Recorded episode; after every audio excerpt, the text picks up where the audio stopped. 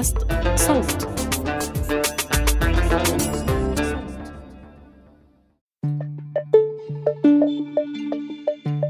رسائل إلى سميرة.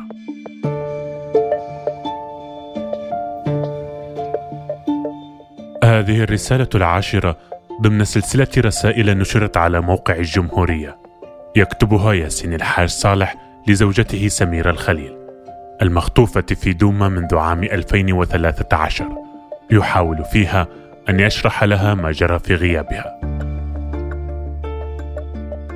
ننشر لكم رسائل مختارة منها بمناسبة مرور 11 عاما على انطلاق الثورة السورية.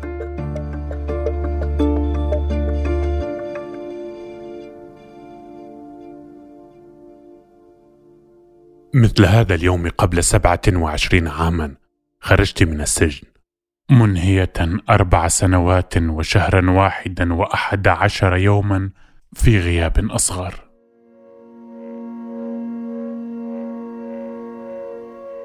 وفي مثل اليوم تكملين 4 سنوات و11 شهرا و17 يوما في غياب أكبر لا أعلم عنك خلاله شيئا ولا يعلم أحبابك الكثيرون. سبق أن عشت أنت وعشت أنا مثل هذه الحياة المعلقة، سنوات سجنك وسنوات سجنه، وقت لم نكن نعرف متى ينتهي التعليق، لكنها اليوم أشد قسوة وقتامة. لا يكاد يكون هناك وجه للمقارنة بين غيابيك يا سمور. هذا الغياب أكبر بكثير وأقسى وأكثر للقلب. كانت في انتظاري وقت غبت امرأة في مثل عمرك تقريبا. وقت غبت لم تلبث أن تنتظر ثانيا ثم ثالثا قبل أن ترحل مكسورة القلب، ولم يرحل الانتظار. وأنا اليوم في انتظار المرأة الغائبة التي تعيش في المجهول منذ 1813 يوما، بعد أن سبق أن عاشته 1482 يوما، هي وأنا على جانبين من جدار أو من جدارين من المجهول. بين غيابيك سيرة بسيطة وغنية لامرأة شجاعة. بعد سنوات السجن قررت أن تمسكي بزمام حياتك، أن تبحثي مستقلة عن الحب والعمل والحرية. تركت حمص إلى دمشق، لم تديري ظهرك لأب وأم وإخوة وأخوات كنت تحبينهم، لكنك أردت أن تشقي لنفسك دربا وأن تمتلكي ما يمكن من حياة مستقلة. أقمت مع ناهد رفيقتك المعتقلة السابقة مثلك، التي كانت تنتظر حبيبا معتقلا. بالمناسبة يحزنني يا سمور أن أخبرك أن سلام قضى قبل أقل من 2 شهرين، عاوده المرض ورحل على غير توقع. عشت بعد ذلك مستقلة في بيت قريب، تعملين على الكمبيوتر في مكتب جريدة خليجية وتخرجين مواد صحفية وكتبا.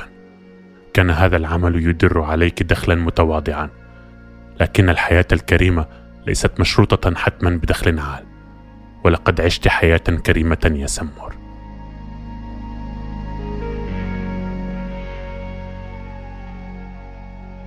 في هذا البيت الذي كان غرفة واحدة للمعيشة والعمل والنوم، بدأت علاقة عاطفية برجل كان مثلك في السجن. كنت في عالم اجتماعي من المعتقلات والمعتقلين السابقين في السنوات الأخيرة من التسعينات، أو ممن هن وهم ليسوا غرباء عن هذا العالم. الحياة صعبة من كل وجه في بلدنا وقتها على امرأة مستقلة في 30 عمرها، لكنك لم تريد الكثير، مساحة تخصك وتصون خصوصيتك، وعملا تعيشين منه، والأهم رجل تحبينه، ليس كثيرا لكنه مع ذلك لم يكن مضمونا. البيت غرفة مستأجرة والعمل مؤقت، ولا يكاد يكفي لأجرة الغرفة والمعيشة. ومن هم حولك من رجال في وضع لا يختلف كثيرا عن وضعك، يبحثون عن حياة بدورهم.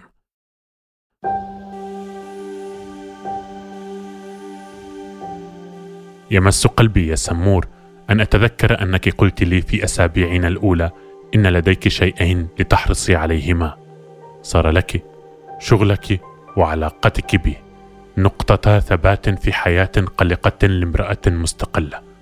صار لك بيتان لنحو عامين، غرفتك في مساكن برزة خلف مشفى حاميش، وبيتنا في المنصورة قبل قدسي بقليل، تنامين عندي أحيانا في نهاية الأسبوع بخاصة، وبين حين وآخر أقصدك إلى غرفتك، لكن غالبا لنخرج من هناك إلى مقهى أو إلى مطعم أو إلى السينما.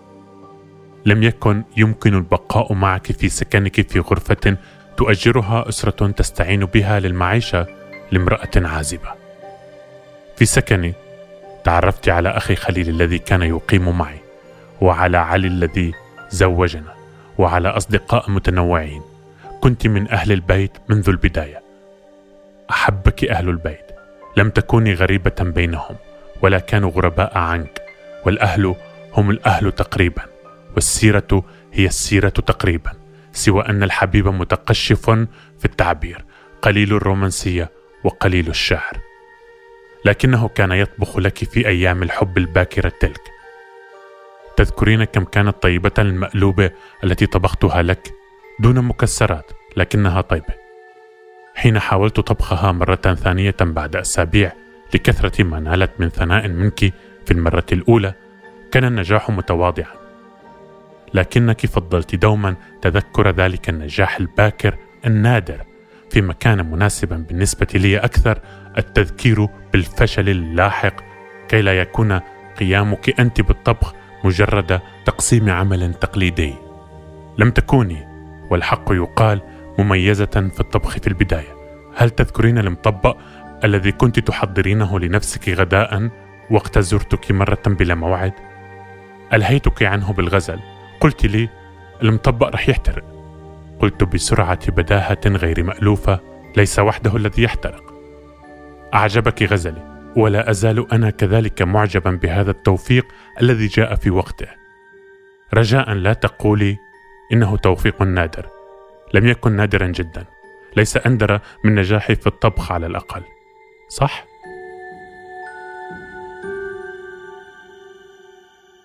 ما يدخل شيئا من البهجة إلى قلبي يا سمور هو أنك أحببت حياتنا المشتركة، لم تكن هنيئة كل الهناء، لكنك عشتها وعشناها معا بكرامة. أنت من صنعت من مسكن مستأجر بيتا، ولقد كان عامرا بالصديقات والأصدقاء، بأزواج المحبين الشباب، بضيوف لم نكن نعرف بعضهم كفاية أحيانا، وطبعا بشركاء من حياتينا السابقتين على الحب والزواج. ثم إننا رممنا، وإن في وقت متأخر، ما كان تقطع من روابط الأهل بفعل ارتباطنا. كان ذلك عزيزا علي لأنه كان عزيزا عليك.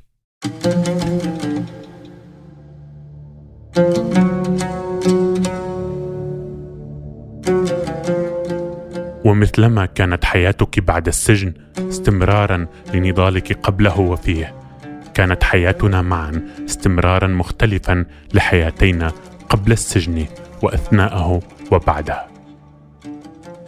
ما رمينا شيئا خلفنا، أخذنا كل شيء معنا، وبخاصة لم نتخلى عن سنوات السجن للسجان.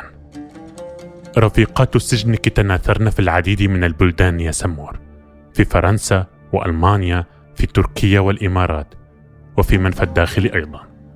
وخلال سنوات لم يكن يجتمعن في مثل هذه الأمسية كما ألفنا أن يفعلن طوال سنوات بمشاركة دائمة منك. تفرقن مثلما تفرق الكثير من أصدقائك وأحبائك قبل غيابك وبعده. الأحوال صعبة، لكن الناس يكافحون، يعيدون بناء حياتهم بما استطاعوا.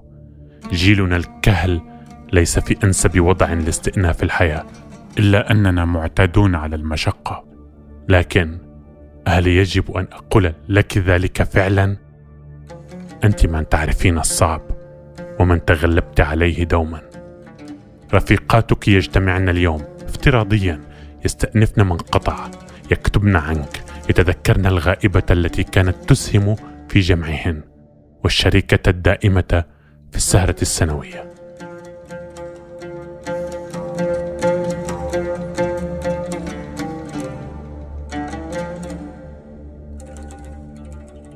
كنت تريدين أن نبقى في تركيا بعد لقائنا المفترض القريب وقت خروجي إليها قبل 5 سنوات وشهر ونصف.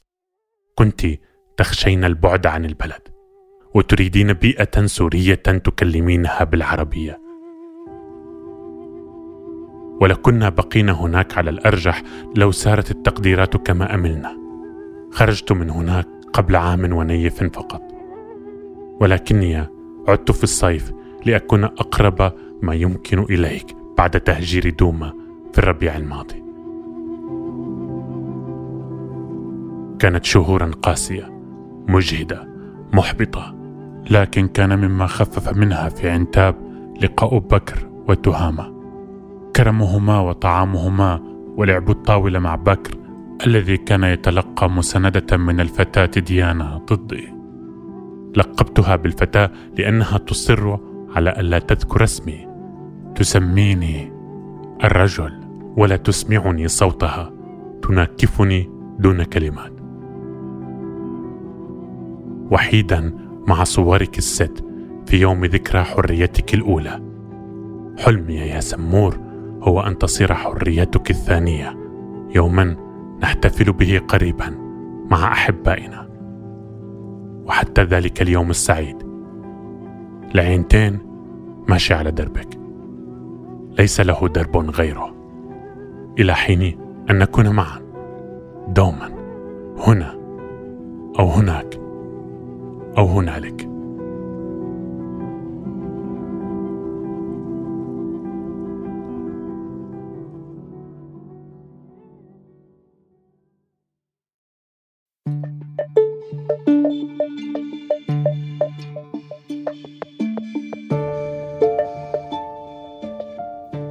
روي هذا العمل بصوت أحمد قطليش.